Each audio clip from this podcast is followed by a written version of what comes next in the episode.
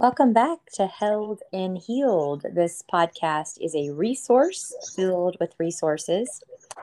And today I have the privilege of introducing you to one of my absolute favorite resources of all. I just stumbled upon this lady and her books recently, and I'm so excited to be able to bring her expertise and her life experience to you. Cindy Burrell is a survivor of a 20 year marriage to a quote unquote Christian verbal and emotional abuser. She is the author of Why Is He So Mean to Me? God is My Witness, Making a Case for Biblical Divorce. And the book we're going to discuss today, Reformulating the Christian Marriage Counseling Model, where abuse is involved. She is the author of, approximately 100 articles on the abuse dynamic and the owner of hurtbylove.com, a web based ministry to women in abusive relationships. Welcome, welcome, welcome, Cindy. Good morning. Thank you for having me. I'm happy to be here. I am so ready to dive into this conversation and I'm blessed beyond blessed. I told you earlier that if I were to sit down and put my thoughts together and write a book, this is what I would want to write. And you did it, so I don't have to. so thank you for being the voice for so many women. And so um, today we're going to really focus on the reformulating book, but of course you can talk about the other books as you want. But why don't you just start out and tell us a little bit about you and your story and your journey? Well, thank you so much uh, again for having me. Um, I'm honored to be here and share a little bit about how I got where I am now. um, I was in an abusive marriage for 20 years. Um, and I know that just rolls off your tongue, but you kind of, mm-hmm. when you look at it from a more objective perspective, I like to remind people that that's the amount of time between when a child is born and he enters his second year of college. Um, so 20 years is an eternity when you're in it. Right. Um, my husband never hit me. Um, we met at church. He knew the Bible. We memorized scripture together. He had all the appearances of being a, a uh, good, godly Christian man. Um, and to be blunt and a little admit my own fault in this, he was obsessed with me, which at the time I mistook for love. Um, but it was not love, it really was obsession. And I know that now, didn't see it then. Um, after we married, he immediately cranked up the heat, and it was very apparent that he was at the center of the relationship. Uh, whatever he wanted was what the way things were going to do. He, he had addictive tendencies. Uh, he was uh, over time he became addicted to prescription drugs, the legal drugs, alcohol, pornography, you name it. Mm. Um, he was extremely controlling of my life in terms of my relationships, who I was allowed to spend time with, who I wasn't allowed to spend time with. In fact, he tried to tell me who I had to be friends with. He tried to isolate me from my family and um, demonize them so to try to keep me completely under his control. And uh, in those rare instances when I would try to talk with him, he would just shut me down, uh, make me feel crazy uh, or inadequate or just plain wrong. It was like whatever I said or thought or felt was um, was the wrong way to do it. He was the authority on anything and everything that happened in our home. Mm-hmm, mm-hmm. And uh, his trump card was, uh, "You will submit to me." Mm. I think some of us, a lot of us have heard that. Right. And then, of course, over the years, I'm trying to share my story or my pain with people, especially believers. The first question they would ask me, Well, is he hitting you?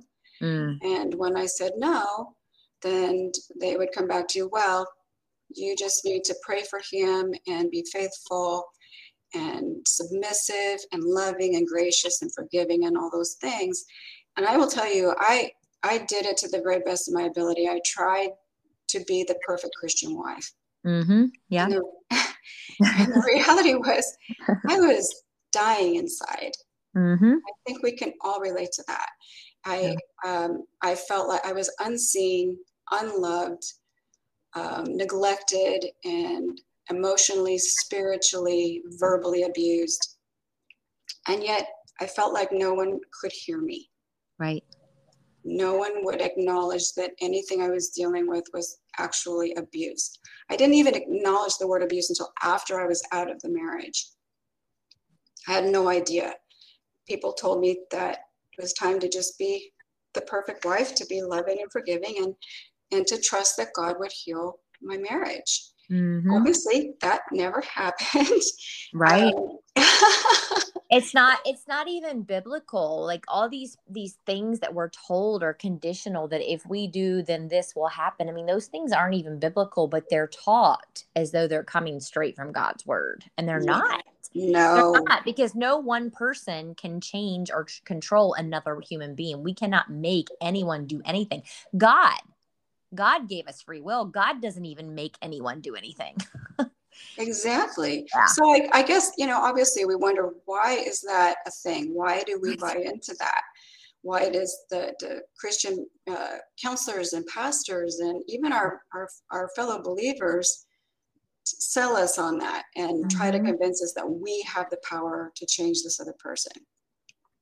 I think it's just what we have regurgitated. Um, it doesn't necessarily need to make sense. It's just what we've heard and we've been told and then we regurgitate it to other people. It sounds good in the moment, but it's bull. it just doesn't mm-hmm. it doesn't fly. And if I had a dollar for every woman who has come to me and told me the same story, if you you were told if you just do this, if you just do this, if you just do this, it's ridiculous. It's over and over and over again. And most women feel like they're completely utterly alone and that nobody else has experienced this. But when we start to talk, we realize, oh my gosh, like you've been told that too. You've been told that. Mm-hmm. And as you were describing your relationship, like we're familiar with the patterns and the systems of abuse. And it's like check, check, check, check, check. Like the emotional, the verbal, the psychological, the spiritual. There's just like all patterns in your relationship. Mm-hmm. And like you said, but he never hit me. yes. So abuse is so, so much more than broken bones and bruises. And we are here to tell women that we see them and that if they are experiencing any of these patterns and systems of abuse that we acknowledge that it is not okay and it's not acceptable so when you went then to how long into your marriage before you like pursued help from the church? At what point did you go to leadership and ask for help? Um, it was probably about 15 years in i had discovered that he was in an appropriate an inappropriate relationship with another woman. I did not know the extent of it but it was devastating. I didn't see it coming. Mm. so i called and made an appointment with the church and that the following day he uh, my husband, my then husband, and I met, went to meet with him.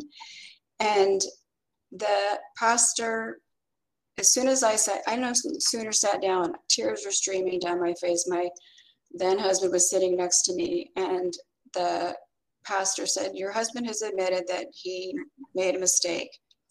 Have you forgiven him? Wow. Wow. And that was about 30 seconds into the conversation. Wow. I was I felt like I'd been kicked in the gut. Because um, you you were. You were. Yes.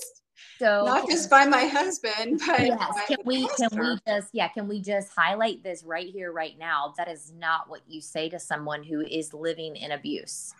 Her safety matters long before you ever drop the F word, and we're talking about forgiveness.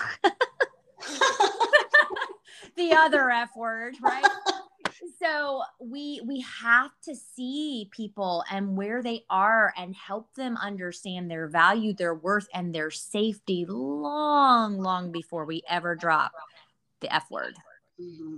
well and the irony of it was he didn't even go any further than the fact that he had admitted he had an inappropriate relationship wow. he asked me nothing about our relationship nothing about what was going on in our home Just, wow. or other intricacies associated with our marriage and literally the entire conversation took lasted 30 minutes. Oh wow. If that. And the focus again, and as soon as he said that, I look over at my husband. I had I didn't even respond when he asked me if I'd forgiven him. Mm. And he just grinned. Wow. He had he had won in the moment. 10 seconds into the conversation, he felt he was like, okay, it's on you now. The pressure's on you And the a, again, a woman who is sitting there whose world has been turned upside down and her world has been rocked and she is reeling from betrayal trauma doesn't know if she can or will ever trust this man again and that's the advice that was given. Just forgive him. Yes.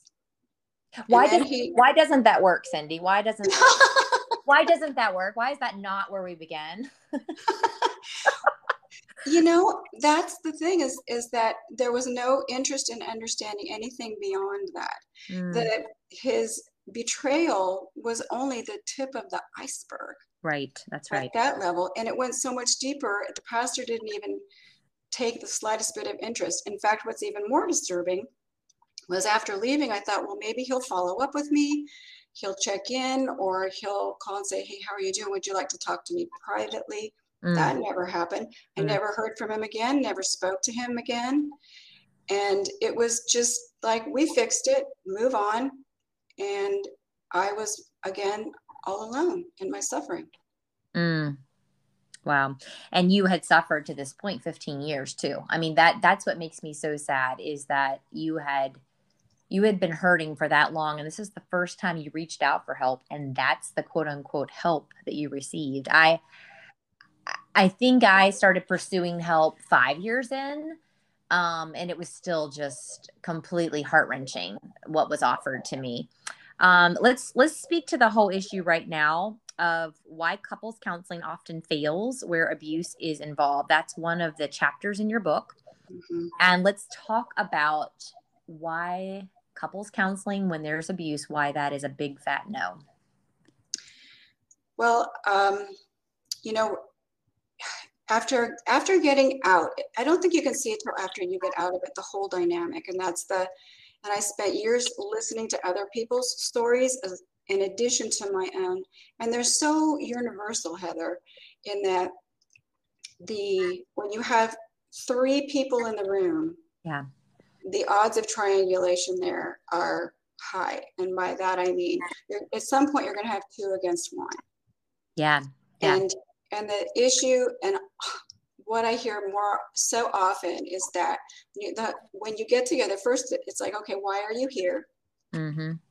and i'm i'm going to offer a disclaimer here to for starters to say that i'm going to refer to the abuser in the masculine because the overwhelming Right. majority of abusers are male Right. but it can go both ways but for the sake of simplification that's the way i'm going to do this Yes.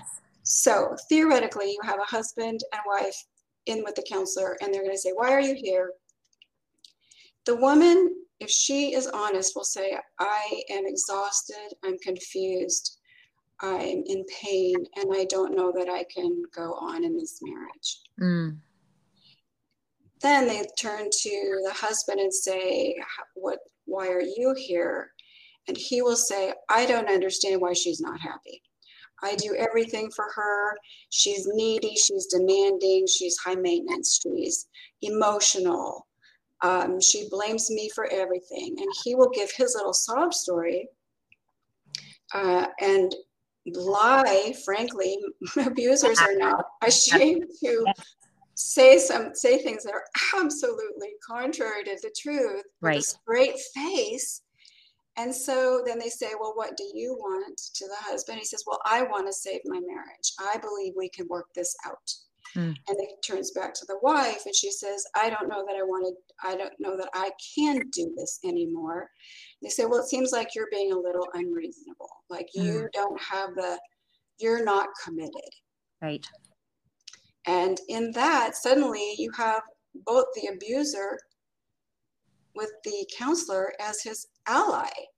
And the victim ha- is shoved to the far corner, and all the eyes are on her. The pressure is, is on her to figure out what she needs to do to make it work Mm. or look like the bad guy. He's like, Mm. well, if you walk away, then just know it's your fault that this did not work out. Right. So in that, I strongly recommend, I tell people, don't ever, ever, ever go to Christian marriage counseling or pastoral counseling with an abuser. Right. Find your own counselor or therapist, preferably someone who understands abuse, and that question should be asked. And work with that person individually. Absolutely. If, Absolutely. if the abuser is really interested in getting help, which he probably isn't, he needs to get his own counselor separate. But he won't like that because he would prefer to be in the same room with his victim and the counselor so he can manipulate the situation. And when he's by himself, the game is not as much fun. No, it's not as much fun. And he he he may he needs an audience. He needs he, an audience. He may fool a counselor. And so is it true that you need to be with a counselor for at least a year? And I'm assuming when they say a year, they mean weekly sessions. So let's just say you need to be with a counselor for like 50 some sessions before they really start to see through your stuff. Like you can fool these abusers and manipulators can fool counselors for a very long time. And so if he is willing to do that for a long, long period of time without her in the room to pick at and manipulate and control and use the ammunition shared in the session later, like that's so dangerous. It's so dangerous. If he has a willingness to go by himself, you're still going to be sitting there thinking, well, he's probably lying through his teeth. But at least, at least he's not controlling her. Yeah, and they'll get tired of it after a while because he doesn't they have will. an audience. They will because, get tired. Yes, because she's not there to manipulate and gang up on. So it, it um, so yeah, the bottom line is uh, women should find their own therapist or counselor who understands abuse and get and help for themselves and not include involve him at all some of the headers that you have in this section. A couples counseling favors the abuser. Couples counseling requires the perception of fairness. So we're assuming that there's fairness. We're assuming there's equality here. We're assuming there's two human beings that want the same goal. And that's not the case with abusers. Couples counseling presumes the expectation of compromise. And then you also explain the common way, which is the wrong way. That section was very, very enlightening to me and um, you know just what we're trying the questions that are asked that are not good questions. Is he hitting you? What do you think you might be doing to provoke him? What do you think you could do to improve the condition of your relationship? Do you still love him and you actually break that down into do you love the man he is the man he was or the man you believe he could be mm.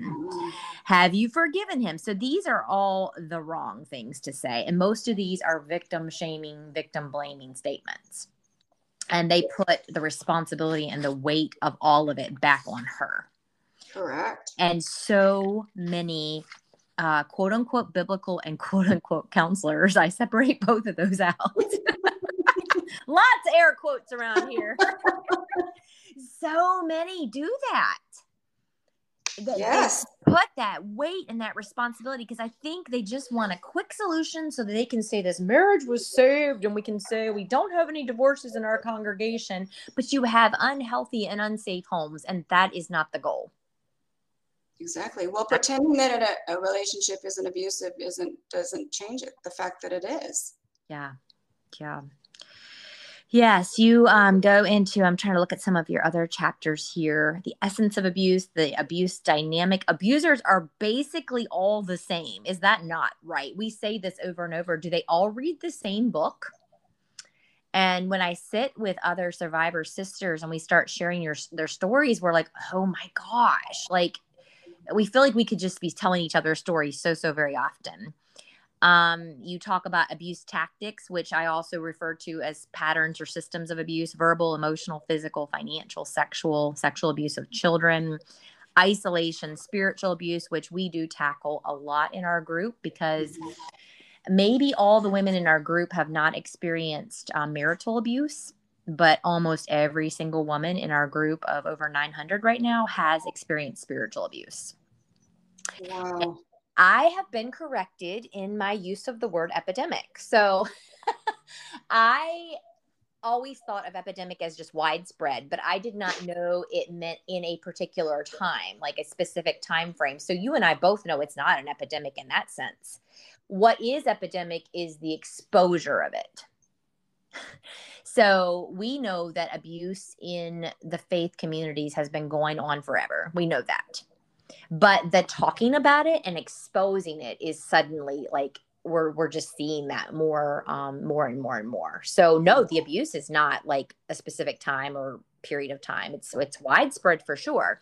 But mm-hmm. so I'm mm-hmm. going to choose to use a different word than epidemic because um, it's been around since the beginning of institutional, you know, organized religion. It's it's not new, but talking about it and resourcing and helping survivors is is the new thing. So, um, you say victims may not realize that they're being abused and we talked about indoctrination crazy making gaslighting lying. Um, how would you help a woman right now like if she's just listening to this and she doesn't even know if she's in an abusive relationship? Maybe she hasn't listened to previous podcasts. Maybe this is the first time she's even been exposed to this. What are some of the things that you would say to her like if you're experiencing this this and this you may be in an abusive relationship i think it, for starters i think we have to give people permission to acknowledge not just what they're experiencing, but what their heart is telling them, yeah. what the spirit is telling them. Our spirit speaks truth to us if we are listening. We've mm. been trained when we're in an abusive relationship to shut down yeah. and ignore the, the things that we know instinctively are happening to us. We have to purposely and intentionally push them down and shove them out of the way and override them. Mm. So if we give ourselves permission to acknowledge what we're experiencing, experiencing, what we're feeling, what our heart is saying, when we're emotionally, spiritually exhausted, um, the first words that I almost universally hear when I speak to a woman doing in my coaching sessions, the first words out of her mouth will almost be, always be, I'm so confused. Mm. What does that tell us? Mm. Because abusers are so adept at churning up that sense of confusion and chaos where they don't trust their own instincts. They're taught that only what he says is truth is truth. Mm-hmm. What he says is real is real. Anything other than that is in your imagination. Mm-hmm. Because you're told that. You're told yes. that. Yes. You're you don't know what you're talking about. You just trust me. Just leave this to me. I know what I'm doing. You're messed up.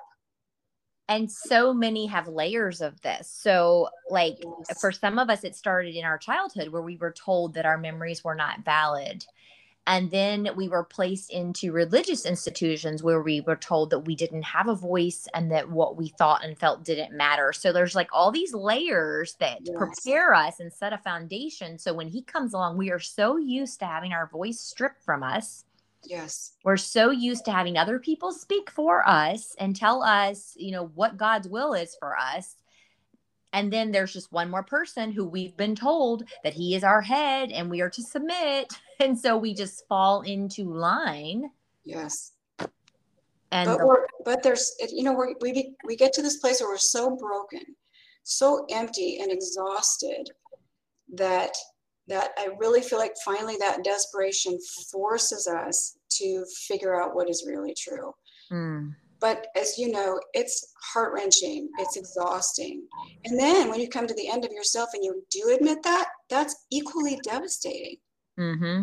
All this, all this time that, that you've devoted and the commitment to love and be faithful. And suddenly you, you see this clear view and go, it was for nothing. Nothing is changing. He doesn't love me. He has no desire to protect me, to take care of me. I'm on my own here. And it's a double blow. Yeah. It really is. Yeah. Yeah. So this book could truly be a handbook for churches who want to learn to do it right. And I have been looking for curriculum. I've been looking for something concise to just put into the hands of any spiritual leader who is just ready to learn. Mm-hmm. And it is okay to say, you know what? Our church doesn't know how to handle this. It is okay to say we have these situations in our church and we are just completely like we just don't know what we're doing. I'm that's a great place to begin.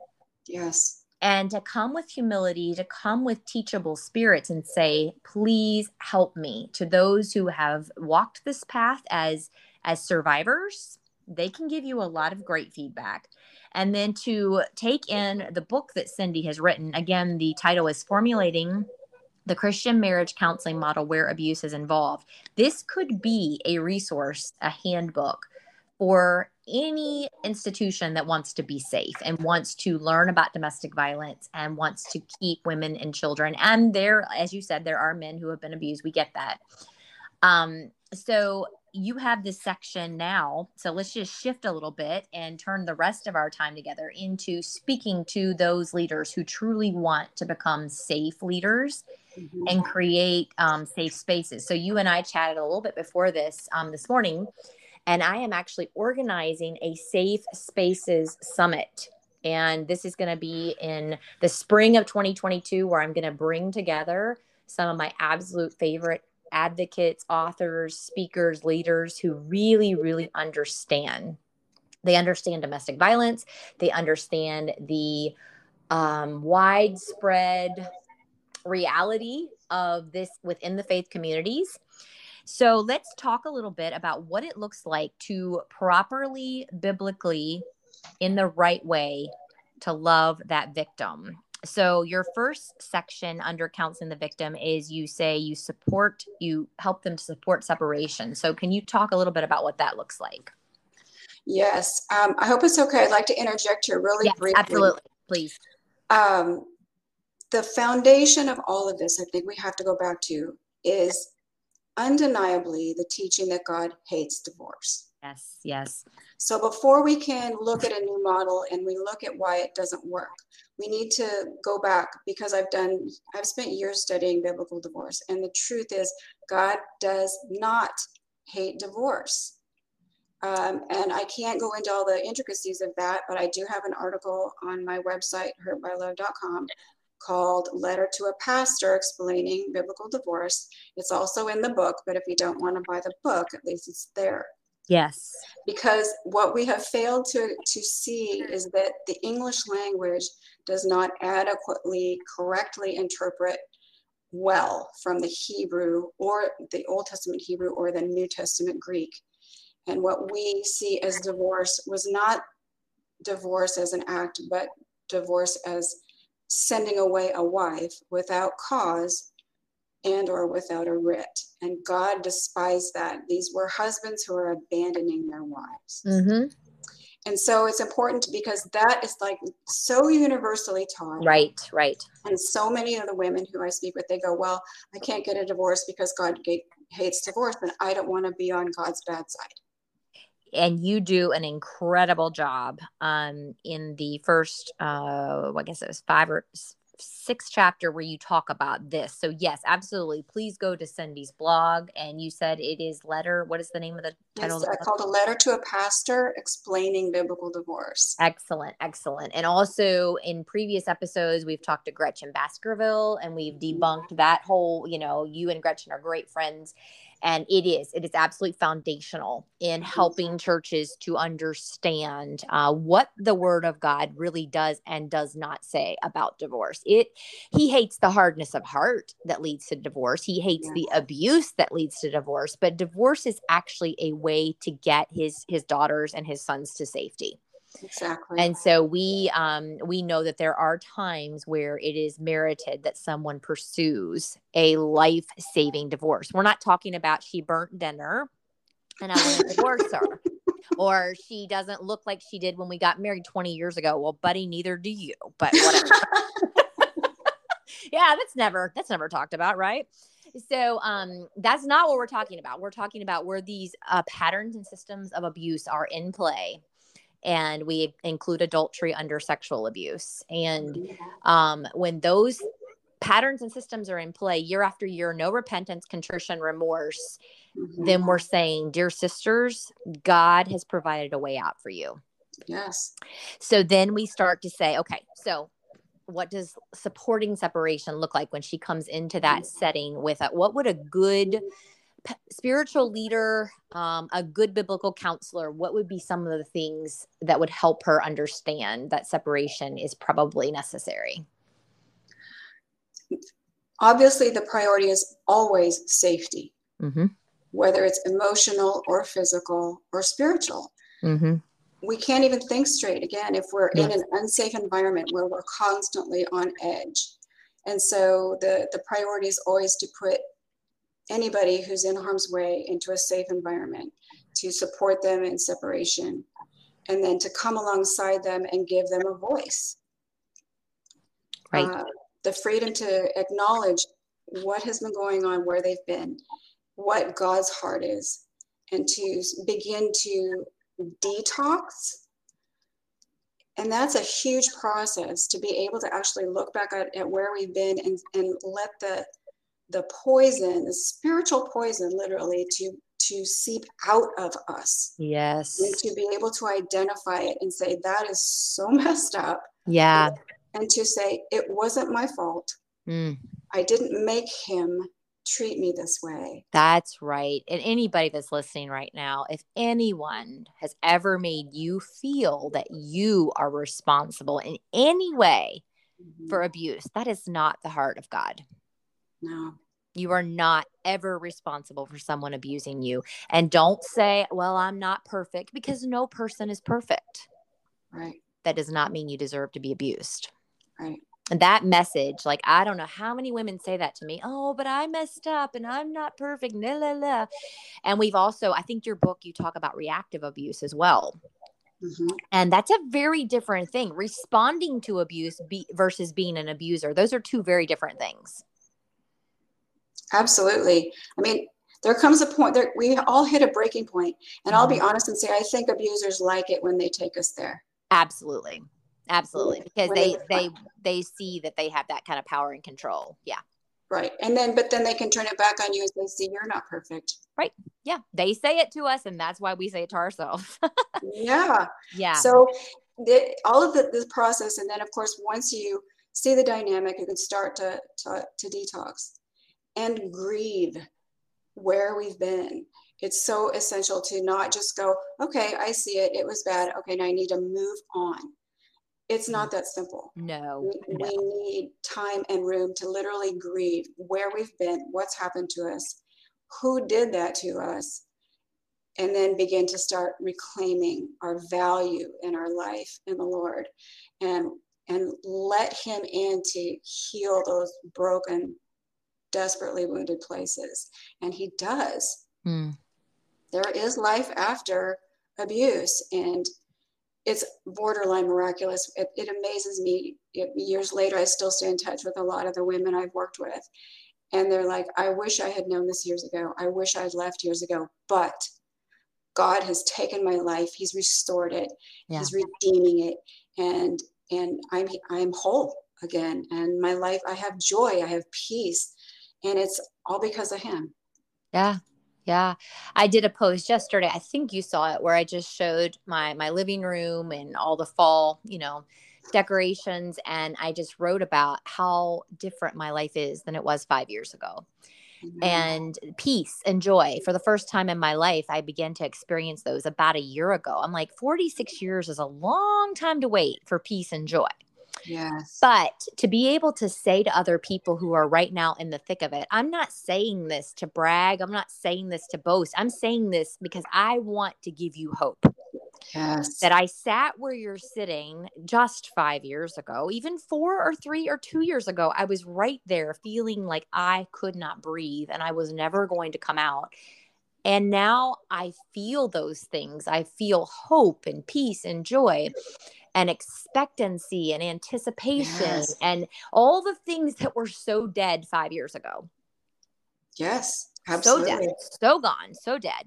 You say in this section, counseling the victim, and this this we cannot say enough. You say there are three words every abuse victim longs to hear, and I would say desperately longs to hear.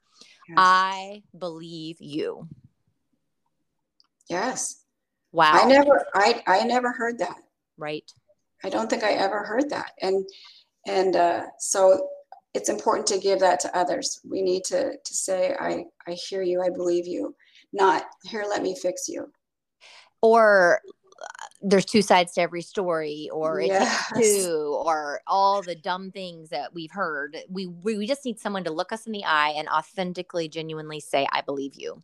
right and I'm here. I'm going to be here for the long haul. and I'm so sorry and Yes. you don't deserve that. Those are all so valuable, so Yes. valuable. Yeah. You say she needs to be heard, she needs to be validated, she needs emotional support, she needs to be guarded. And you were talking about grieving, just like with a physical death, we don't get to determine a timetable for anyone of Right. how long that grief is going to last. Right. I mean, and for most of us, grief does last forever. It just we we begin to cope with it and handle it as we get stronger, but it can come back and, and hit us over the head at any moment. yes. Grief and betrayal trauma are are legit things that we may wrestle with for the rest of our lives. Then you talk about man uh, mandating safety and setting boundaries. hmm So maybe speak to that a little bit as we're walking with women, how we help her to um, to become safe and set those boundaries. We have to fight for them. Mm, I know a lot of people tend to go, well, my abuser wants to spend time with this child or this, and they don't want to go. And I'm going to, I I feel like I need to talk my child into wanting to spend time with him. No, this is a, we have, if we have any opportunity to stand up for what is right, we need to do it. And it's even harder because we're already exhausted. We're tired of fighting. Abusers don't give up easily and you have other people breathing down your neck saying, well, you know, don't you think you're being a little harsh or unrealistic about this? No. There comes a point where we have to really gather all of our strength and say, I'm not allowing this anymore. Mm, Can't afford to care what anybody thinks about our decisions. It's okay to ask for advice, but if you don't have peace about their advice, then ignore it mm, and go with what you feel the spirit is telling you. I remember so clearly the times when my then husband would say, Does, doesn't this sound like a good idea? How about if, like when he moved back in, I, he was begging me and making all the promises. It's going to be fine. Everything's great. You know, I've changed. Everything in my gut said, don't do it. yeah. So what did I do? I let him come back home Mm, because I didn't want to look like the bad guy. Didn't look like I was being unreasonable. He was making saying all the right things, but as he no sooner got back home, and two weeks later we were right back where we started because I wasn't listening right. to my gut that said, "This is wrong. Keep the walls up. Keep the boundaries there. Stay safe." And I was the one who let my guard down to try to make it look like I was being gracious or kind. Well, that I don't I don't have to be gracious or kind. You don't have to be gracious or That's kind when your emotional safety is at risk. That is absolutely right. Yes, ma'am. That's right. Jesus flipped some tables, man. Like Amen. he was not always gracious and kind, and yet he was without sin. So that tells us there is a time and a place to put our foot down and say, enough is enough.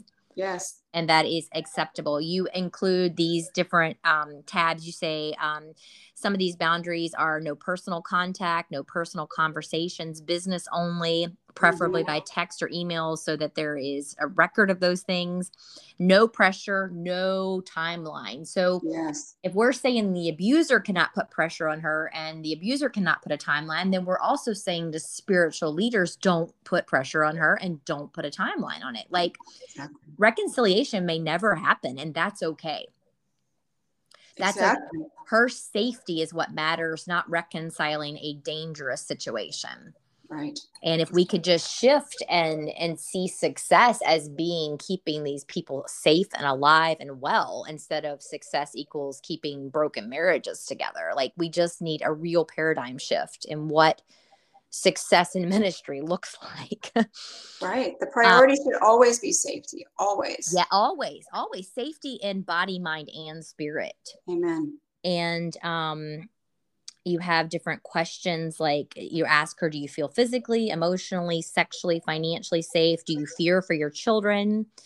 Are they exhibiting any behaviors that concern you? Do you have secrets you want to share? What do you need? You ask and this is one of my first questions when i meet someone do you have a support network? Mhm. uh where do you want to go from here? Like giving her oh my gosh it's so important to empower her and let her know that she is a brilliant human being who is capable of making decisions And when we as advocates or helpers try to force her to do anything, we're just one more person controlling her. and I have made that mistake many times without realizing it. you know, I thought I knew it was best. And I'm like, you need to dot, dot, dot, or you should just dot, dot, dot. And that's a big fat no. yeah. So, you know, we know better, we do better, right?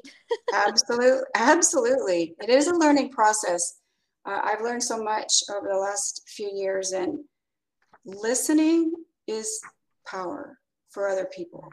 Yes. When we truly listen to them and let them share from their heart, and we provide them a safe place where they know that they will be accepted and respected, and then there's something about having that freedom to really share your heart that really sets us free. We it's a healing, healing um, gift we give to people when we simply listen to them and hear them from their heart and then mm-hmm. validate them and say i'm so sorry.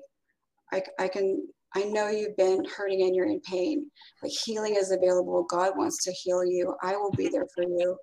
And then partner with them to help them find their new life yeah yeah.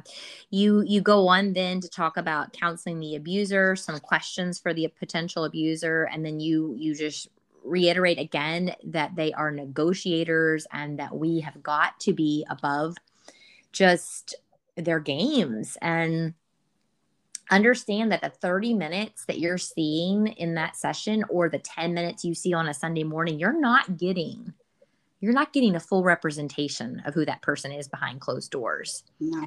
And so taking time to just understand that what meets the eye and we've talked about how anger management is not the solution because these people know when to turn it on and turn it off.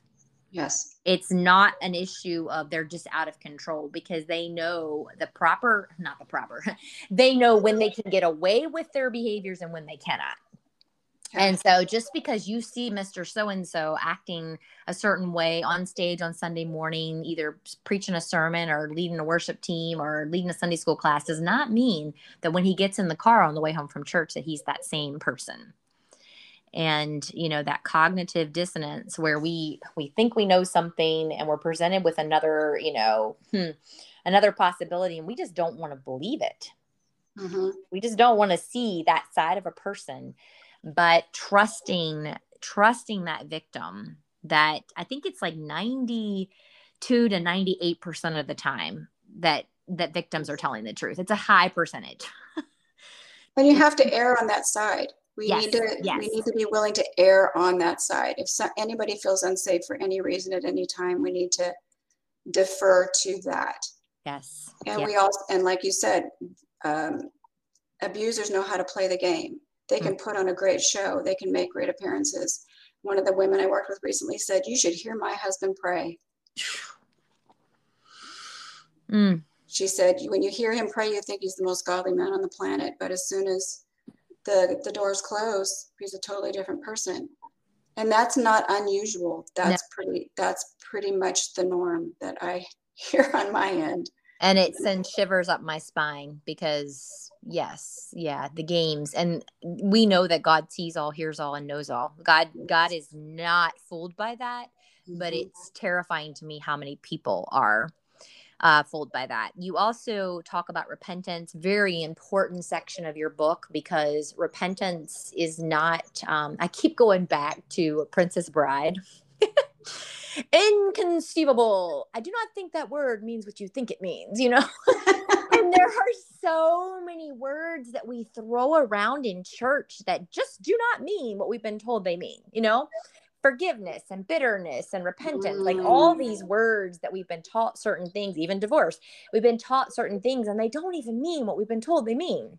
Yes. So you share some red flag communication um, things to watch for with these um, not sincere repentance. And so I'm just going to read down this list because this is really good stuff.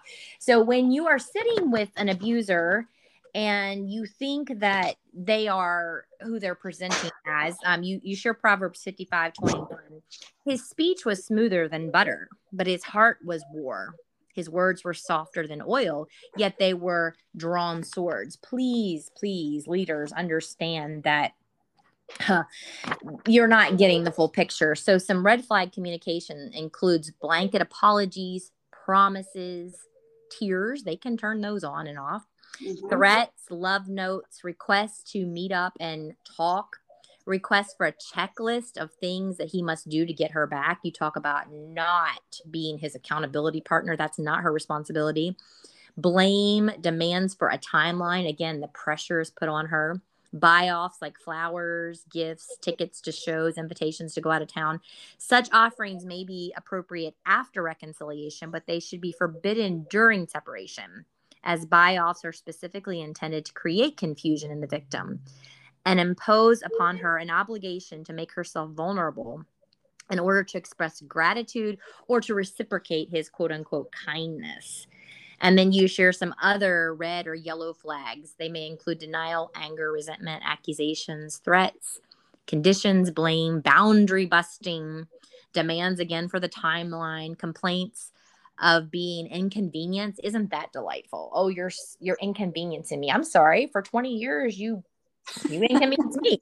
The primary concern is for himself and not for the victim. So some dismissive type um, or ways that he may diminish her is saying things like she always makes things too too big of a deal of everything. She exaggerates. She's overly sensitive.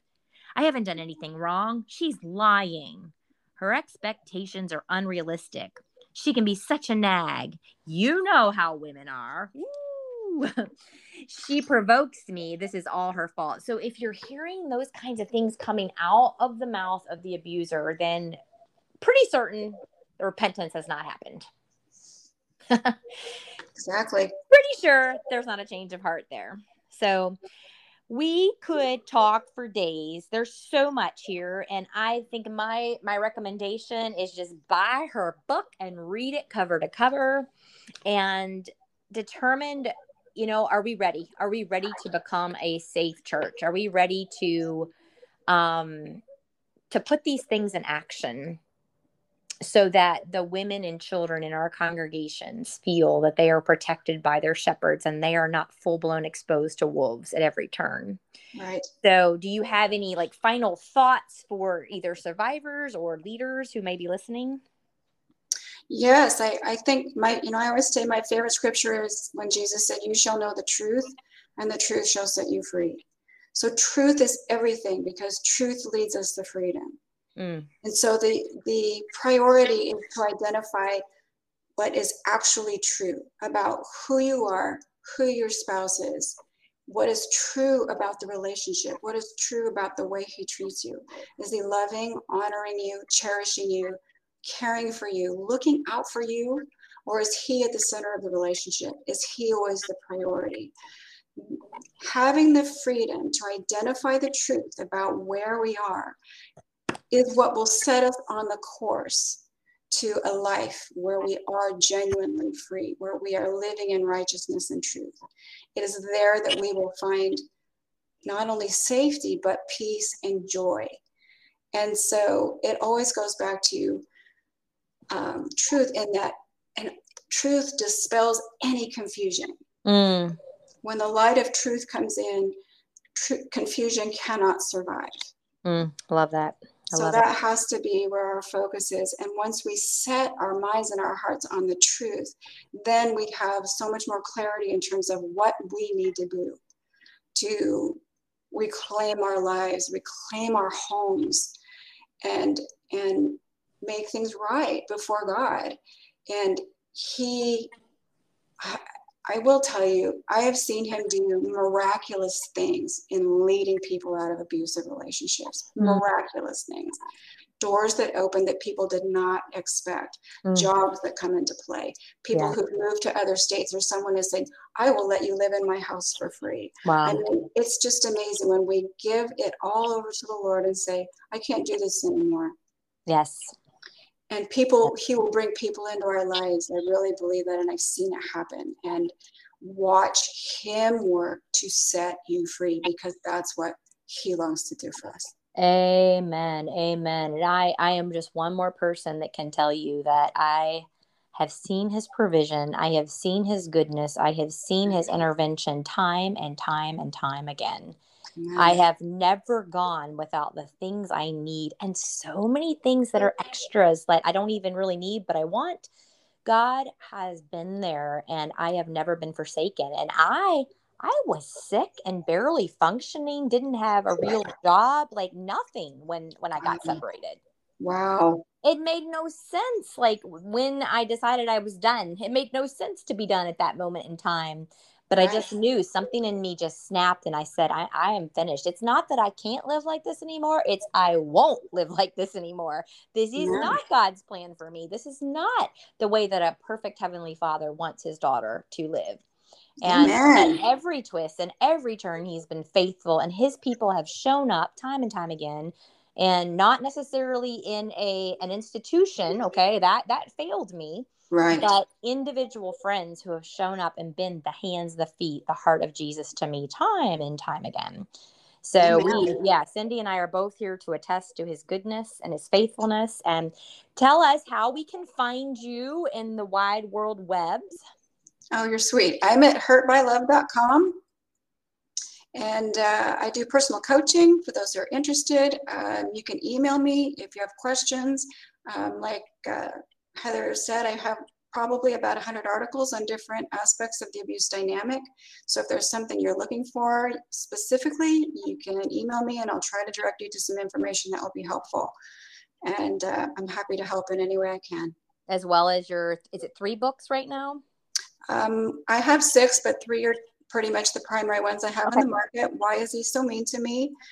God is my witness, making a case for biblical divorce, and then of course my newest book that Heather's already mentioned. So wonderful resources, and I'm so so grateful for you. I just I love your heart, your spirit, and I know that we are going to do some awesome things together in the future. Amen, sister. Thank you so much for allowing me the opportunity. Yes, yes. Thank you so much for your time and your passion for women and helping women to get free. Happy to help anytime. Thank you. And thank you to our listeners. As always, you can find us um, on Facebook, Ladies Held and Healed, Women Rebuilding After Abuse. Yeah, I think that's what it is.